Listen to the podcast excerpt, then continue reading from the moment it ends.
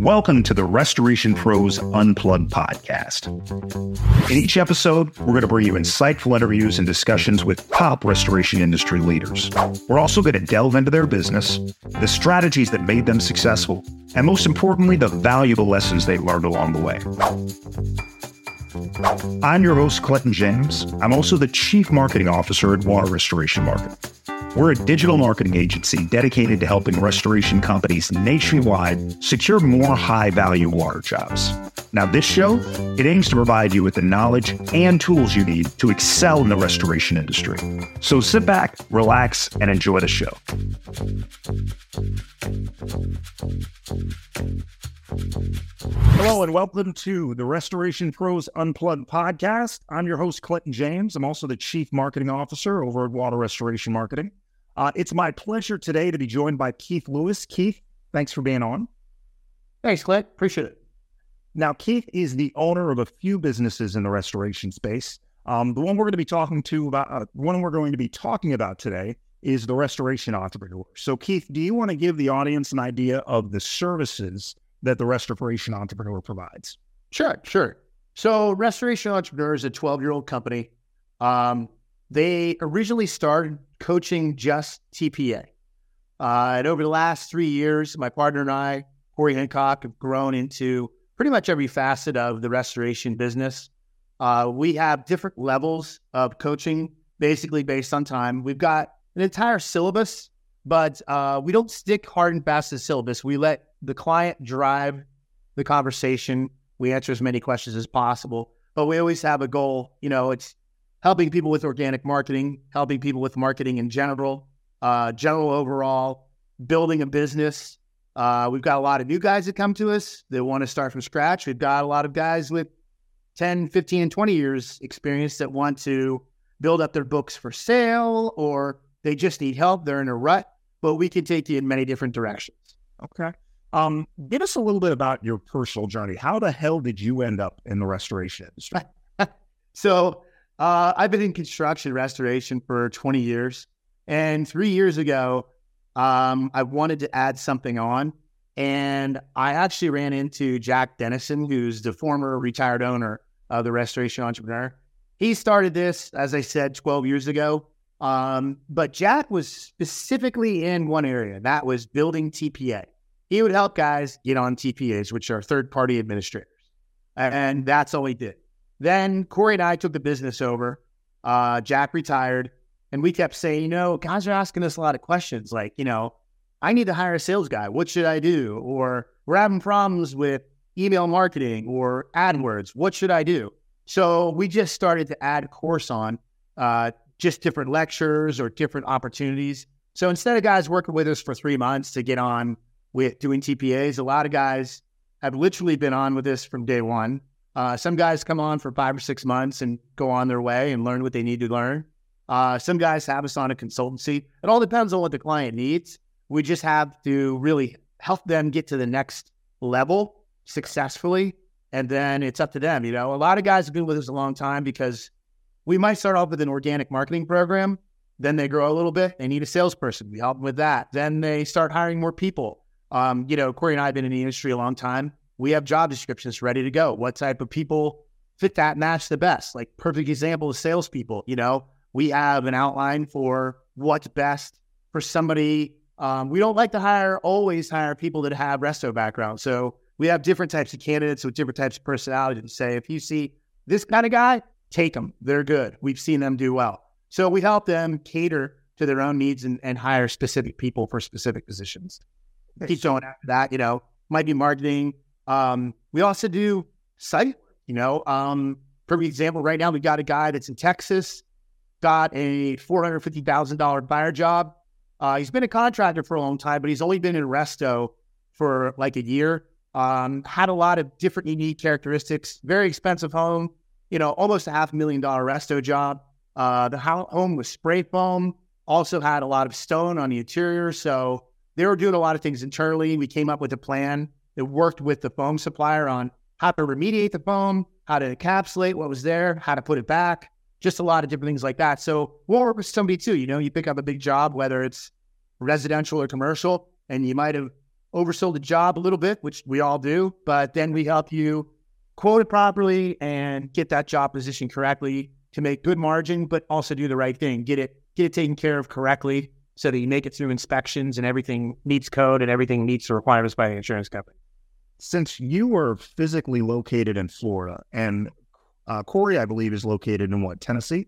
Yeah. Okay. So, how do you guys handle working with a restoration company on a project remotely? Is it a lot of phone calls? Is it a lot of Zoom meetings? A lot of phone calls, and um, believe it or not, we we've done business in every one of the 50 states, and right now we've got a lot of clients in California, Texas. Uh, for some reason, we have a bunch up in the Minnesota, Minneapolis area.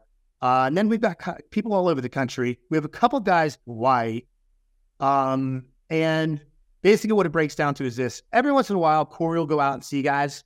Um, typically, I do everything, since it's mostly marketing that I handle, over the phone and Zooms. Okay. But uh, Corey has really done a great job, especially with newer guys. So if we have somebody that, for example, and we'll get into this more on, you know, who fits the best with the program, but we have a lot of carpet cleaners that come to us, a lot of plumbers that see the profitability because they're sourcing jobs for resto guys for so many years. Right. And they and finally they realize, why am I sending this stuff out? You know, I'm giving away hundreds of thousands of dollars, but what do I do?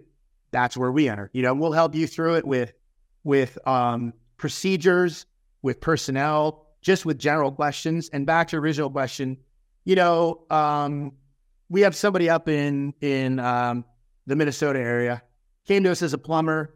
He's grown his business significantly over the last couple years. And what he would do, and this is where Corey started it all, he'd, he'd literally close a deal, he'd get a lead from you guys, for example. You know, he would get a lead that comes in, say, he'd call Corey, say, Corey, got lead. We got, you know, we got some water damage in this customer's house.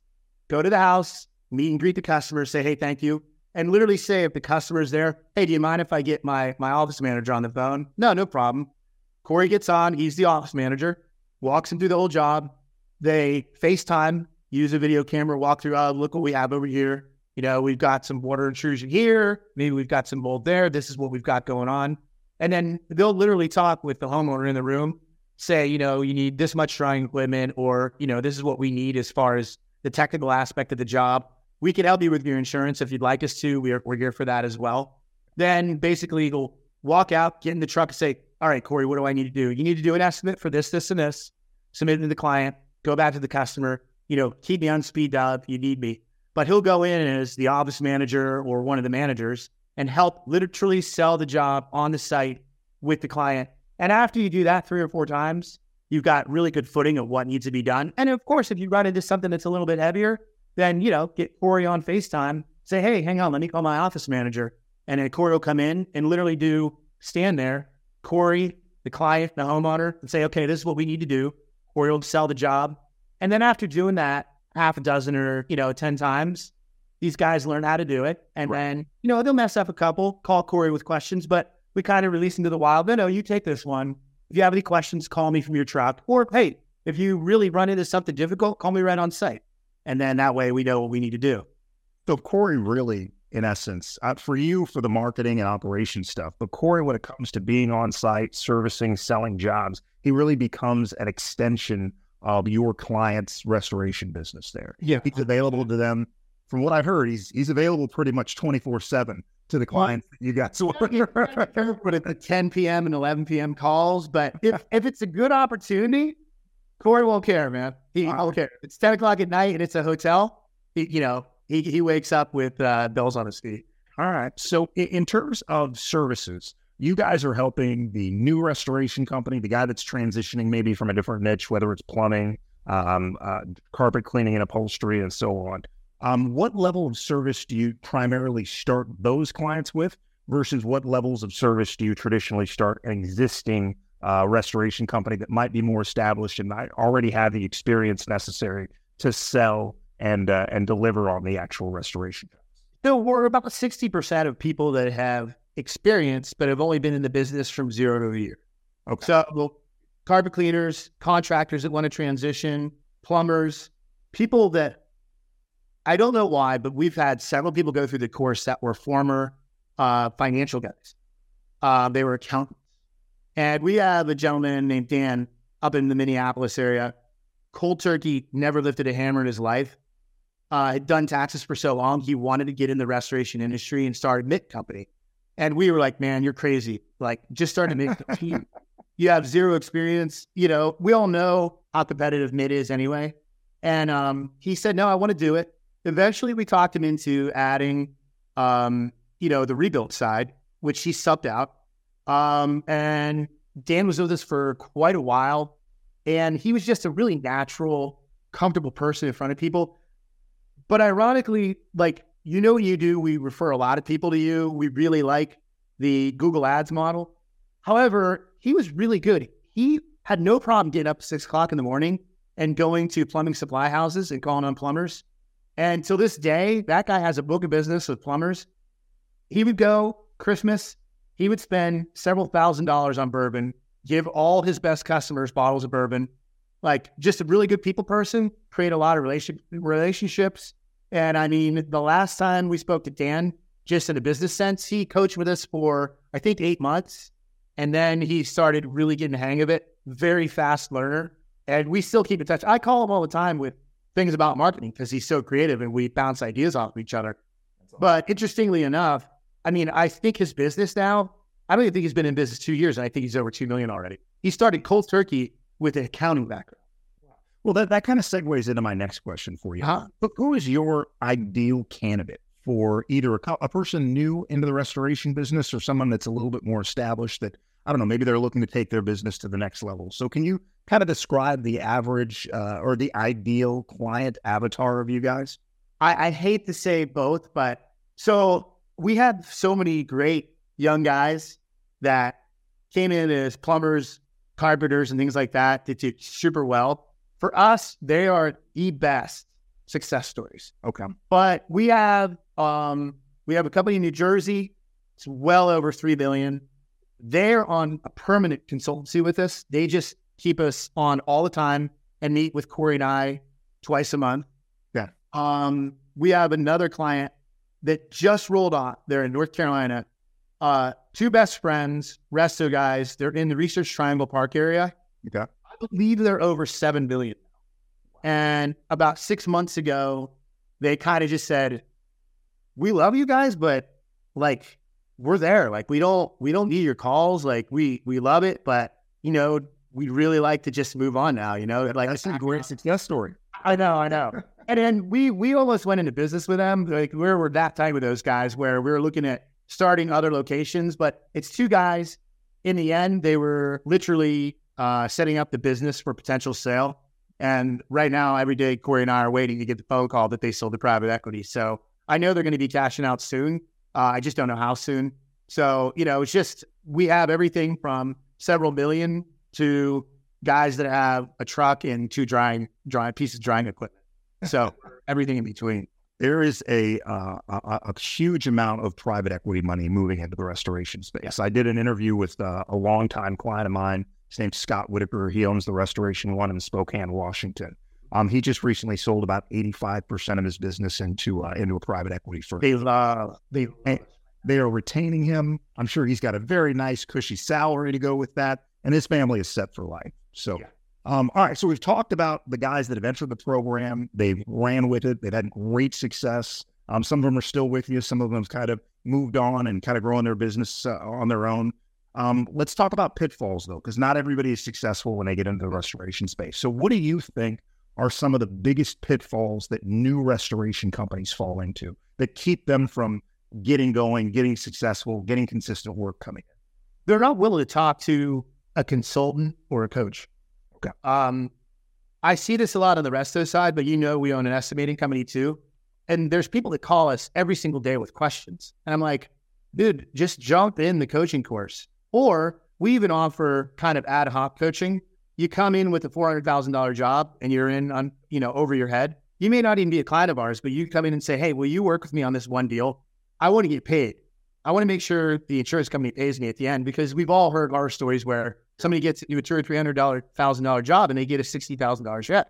So we'll even work ad hoc on a project, but we've got to help people get out of their own way. And we're we're very affordable. You know, it's not like it's an expensive task, but um, I've got plenty of guys that call me with questions that won't jump in the course. And, you know, if it's a very small percentage of the deal in the low thousands of dollars and it's a $400,000 deal, I mean, are you really losing anything? You know, if you mess up the deal, you stand to lose a whole hell of a lot more than 1500 bucks, you know?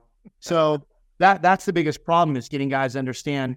And I think, I mean, our track record is phenomenal. I mean, over the years, we've lost two customers, one of which was for somebody that grew too much. Other people just get to the end and just say, hey, you know, I'm I'm good for now. You know, I'll call you guys back with questions, which we're like, hey, call me anytime. You know, I'm not going to say, hey, I need your credit card. You call us with questions after you go through our course. By all means, me or Corey are going to answer your question to the best of our ability.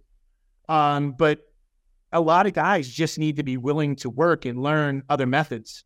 You know, it's there's so much out there, so much organic marketing to get guys bigger. Um, employee retention, hiring new people. Um, I think a lot of people tend to hire too fast uh, once before they really understand what they need, especially for managers. Um, that's another area. I mean, occasionally we've seen guys hire people and do well with them, but I think for the most part, you have to be careful, especially right now. It seems like the last several people we've seen hired got sign on bonuses, got company cars, got salaries that we, Corey and I rejected and said that's way too much. But, you know, guys are trying to get good people and they feel like they need to pay it, which is sometimes the case. But other times, you know, I just feel like some guys are uh, too enthusiastic. Okay. So making sure that you hire systematically, making sure that you're bringing on not just the right people, but at the right time. Um, because if you're bringing people on and that overhead, you don't have the revenue to justify that overhead. That overhead will cripple a brand new business there. So here's a perfect example. Probably office just just managers in general, but probably one of the biggest ones that we feel like people make mistakes are hiring salespeople. Because they either go way too low in experience or way too low in enthusiasm, or they hire somebody that's predominantly salary. And we all know how that is. Um, but here's a little inside curl that Corey and I joke about. But we just had somebody, um, they're in Northern California, uh, really sizable business. I think they're around 3 million, family owned business. Uh, the mother runs the show and they were asking on hiring a salesperson, which we were like, absolutely, you need a salesperson. They have people internally that are kind of ad hoc salespeople. Okay. Or they kind of sell, they'll do other things within the office. They might go out in the field and we're like, well, what's his type? Is he supposed to be a salesperson? Because if he's not on the phone all the time and not out in front of insurance companies' and clients, then he's not really a salesperson. Sure. And she'd rather move him to something more technical. At which point she asked us for a job description. We provide, we have seven different job descriptions. We gave her one. And Corey and I were both like, go find somebody that used to be a Carson. And she's like, what do you mean? I'm like, we're like, trust us. If you have somebody that has any technical ability, those guys are like bulldog hungry. If just make sure they understand construction but if they've had the sales training in cars or used cars, they're not going to be afraid of working with commission. Right. They're going to be bulldogs and they're going to come in every day and they're going to put in an honest eight or nine hour day. And they're going to love the money they make in resto compared to the car business. Well, so that's just one of the little things that we've done. It does, yes. Does it work? 98% of the time, can you get a bad apple? Sure. But in our experience, Corey and I love car guys. All right. All right. So in terms of best practices, uh, one, obviously, don't be afraid to hire a coach, uh, hire a consultant, get in a room with someone that knows this industry and knows how to grow your business better than you do. Right. Yeah. Uh, the second thing is is when you're hiring, uh, hiring hire strategically, and then your point about salespeople. Uh, you know, it's funny that you mentioned folks coming out of the car industry because that's an industry that's kind of up in the air right now, right? Based yeah. on a bunch of different factors.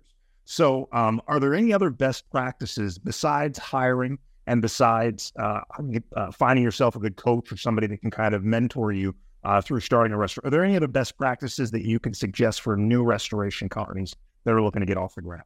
Right now, it's it's growth and um, being persistent with organic marketing. That's your own community and your own network. Yeah. Um, we all feel very strongly internally that you've got to not work your own network as in your family and friends. It's not what I'm talking about. But you need to get out in the community. Um, you need to get in front of a lot of plumbing supply houses. Um, you need to have your act together with repeated follow up visits with insurance companies. You need to have your organic marketing on point and getting out there in front of those clients to have that first initial phase of your business working all the time. Then once you have some of that coming in, we feel like the AdWords like you enforce that. And that's when you really start to scale and grow. Right. And that's when you really start to explode. Well, the, the one of the things that I, I really like about your clients, because you in the past you've referred quite a few of your restoration clients our way, so we do appreciate that business. But I know that there's things that I don't have to worry about when it's one of your clients. I don't have to worry about them not answering the right? I don't have to worry about when they answer the phone if they know how to handle a phone call, get the right information, ask the right questions. Those are things that I just don't have to worry about with you. Whereas when I bring a guy that's brand new into the restoration industry, they don't understand the value of making sure they answer that call, whether it's at seven o'clock at night or seven o'clock in the morning.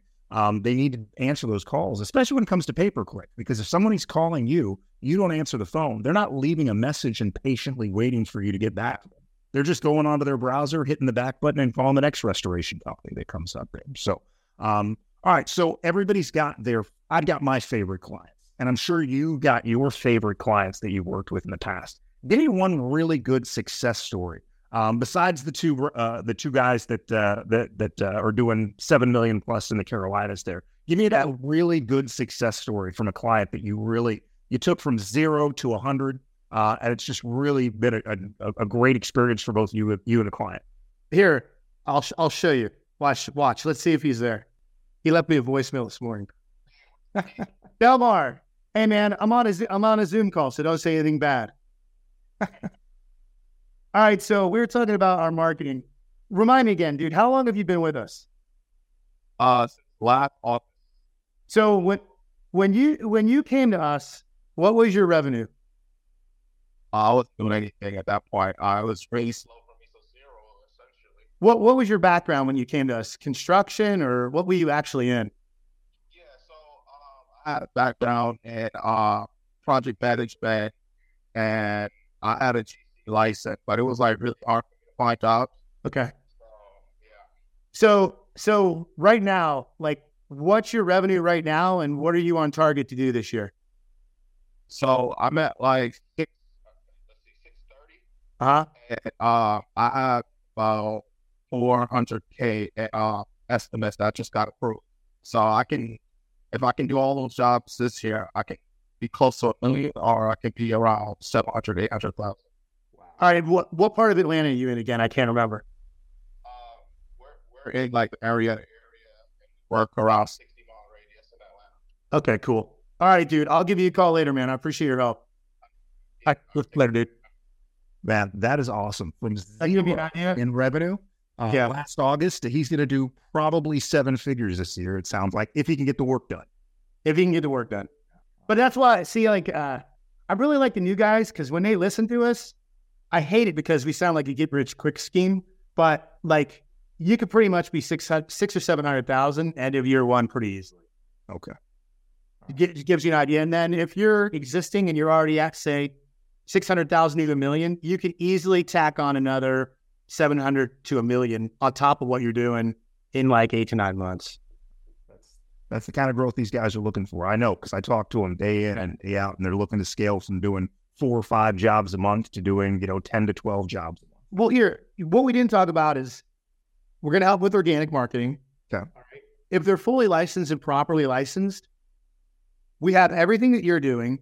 Plus, we can help guys get on TPAs, so they're getting jobs right from the insurance companies. And then once they're doing TPA business, um, Corey, who's an exceptional guru with TPAs, they have POM scores, which are the performance operation metric scores. Mm-hmm. A lot of guys that are on TPAs don't realize that there's you're being graded on. And Corey is like a savant with the grading system. He helps guys keep their grades right so they keep getting more or taking business away from other contractors that don't have as good a grade for them. So Corey love you keep your your scores up to continue getting business from insurance companies, which also helps when they're getting business from you and it's the same insurance company. That way we can get the estimates going, we can get the jobs through faster. When those are some of the same insurance companies, it's a win-win. So we're helping you get business organically, your AdWords, your TPAs, And you know that that what that creates is almost like a 401k where when this side of the industry is down, you're getting business here. When this is slowed down a little bit, you're still getting business here. So in my opinion, I love to use to the 401k analogy. There's always part of your portfolio that's going to keep the lights on and keep paying your employees. So you're always going to have different areas that that are cash flowing, sometimes more than others, but it keeps you consistent. I, I have clients that uh, tell me all the time, "Oh, I'd love to get away from doing that much TPA work," and I tell them, "Hold on a second. The TPA work is the reason that that guy is not washing trucks and sweeping shop floors all day. Uh, he's actually out in the field and he's doing work." But you can also you could be more selective with TPA and you can get to a point where you're getting better than the typical, say you're only getting seven to ten thousand dollar crap jobs. Okay. That's where your POM score comes in and certain different TPAs, which again, this is Corey's suit. He could say, you could drop that TPA, but stay here. And then let's work on your POM score to help you get your revenue up with that particular TPA. It's not always that easy, but it is available. And then we can say streamline that or make it more efficient to get your numbers out in those areas if need be. All right. A lot of value, obviously, the restoration entrepreneur can provide to anybody in the restoration space, whether they're just looking to start a restoration business, whether they're in that first year and they need to kind of get onto the right track, or you're a guy that's been in the business for a decade and just need to kind of shore up your processes and get your revenue to the next level so you can prepare for an exit. Um, tell folks how they would go about contacting you if they're interested in having a conversation about working. It's easy. www.growmyresto.com. That's growmyresto.com. The phone number is plastered all over the website, and you can always email me, keith at growmyresto.com. Okay, we got a fancy video guy that'll drop that information on there so everybody else. That's fine. That's fine. Keith, I, I really appreciate you jumping on. We're going to do a second part to this in, uh, interview for those that are interested, talking about another business that Keith's involved with, um, which is estimate uh, estimation pros, right? Correct. Okay, so we'll talk about that in a second. But for those that uh, that stuck around, thanks for listening. Um, if you like what you heard today, please subscribe. The Restoration Pros Unplugged. We'll be back with some additional interviews, insight with restoration entrepreneur professionals like my guy Keith here. Um, until then, Folks, stay safe, stay dry, and stay busy. Thank you all. Thanks, Keith. Thank you for listening to the Restoration Pros Unplugged podcast. If you like what you heard today, be sure to subscribe, share, and also leave us a five star review. We'll be back with more interviews and discussions with restoration industry leaders really soon. In the meantime, if you're a restoration company looking to add more high value water jobs, you can reach me and my team at waterrestorationmarketing.net. Again, that's waterrestorationmarketing.net. I look forward to hearing from you soon.